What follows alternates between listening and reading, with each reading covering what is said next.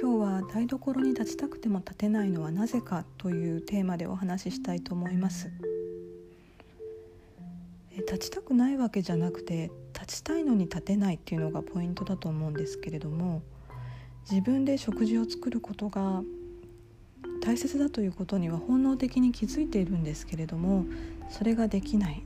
ていうことに対してこうフラストレーションを感じたり罪悪感を感じたりっていうことは多くの方が経験したことがあるんじゃないかなと思います。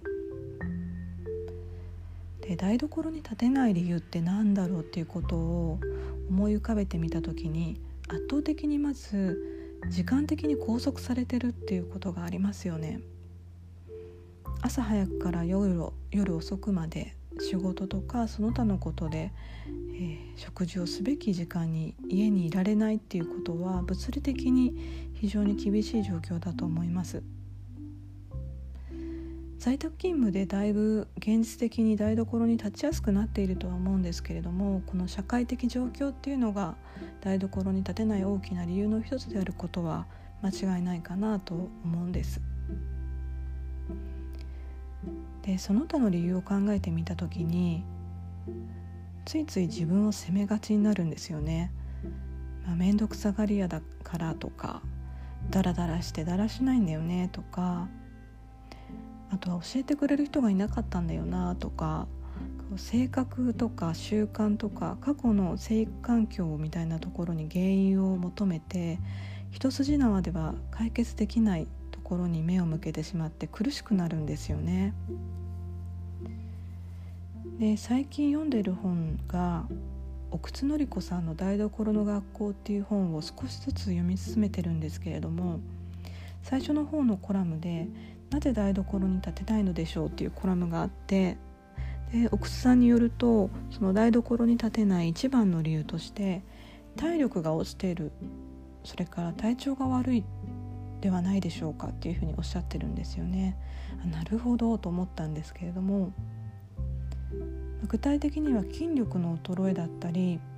血液中のミネラルが足りないとか体温が低いっていうところを挙げてくださってるんですけれどもねでそういったところは食事とか生活習慣で改善できるともおっしゃっていてあの性格の問題なではなくって身体の問題なんだよっていうことを提示していらっしゃるんですよね。頭情報お金の時代に身体感覚自然季節が司る台所は素晴らしいっていうことを、えー、述べてらっしゃるんですけれども全くその通りですよね。頭情報お金の時代つまり頭情報お金って学校の勉強で言うと国社数理 A みたいな主要5教科と言われてたところだと思うんですけれどもついついそっちの国社数理 A みたいな方と方に引っ張られがちで体育とか音楽とかそういったところにあたる台所っていうところをちょっとおざらおざなりに